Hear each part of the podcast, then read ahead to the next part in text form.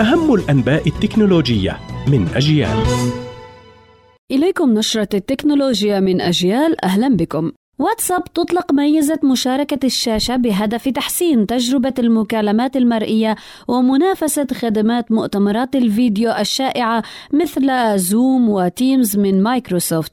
يمكن للمستخدمين الاختيار بين مشاركة تطبيق معين أو شاشتهم بأكملها في إضافة مشابهة لكيفية عمل وظيفة مشاركة الشاشة في منصات مؤتمرات الفيديو كما دعم التطبيق ميزة دعم مكالمات الفيديو في الوضع الأفقي لتقديم تجربة مشاهدة أوسع وأشمل مقارنة بالوضع الرأسي الحالي.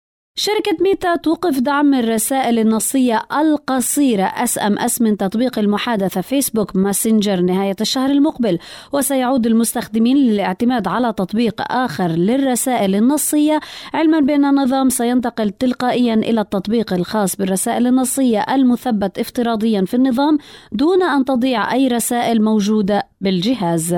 شركة شاومي تكشف عن هاتف بوكو M6 Pro والذي يأتي بمواصفات ممتازة وأسعار منافسة. وجهز الهاتف الجديد بهيكل أنيق مقاوم للماء والغبار وشاشة IPS LED.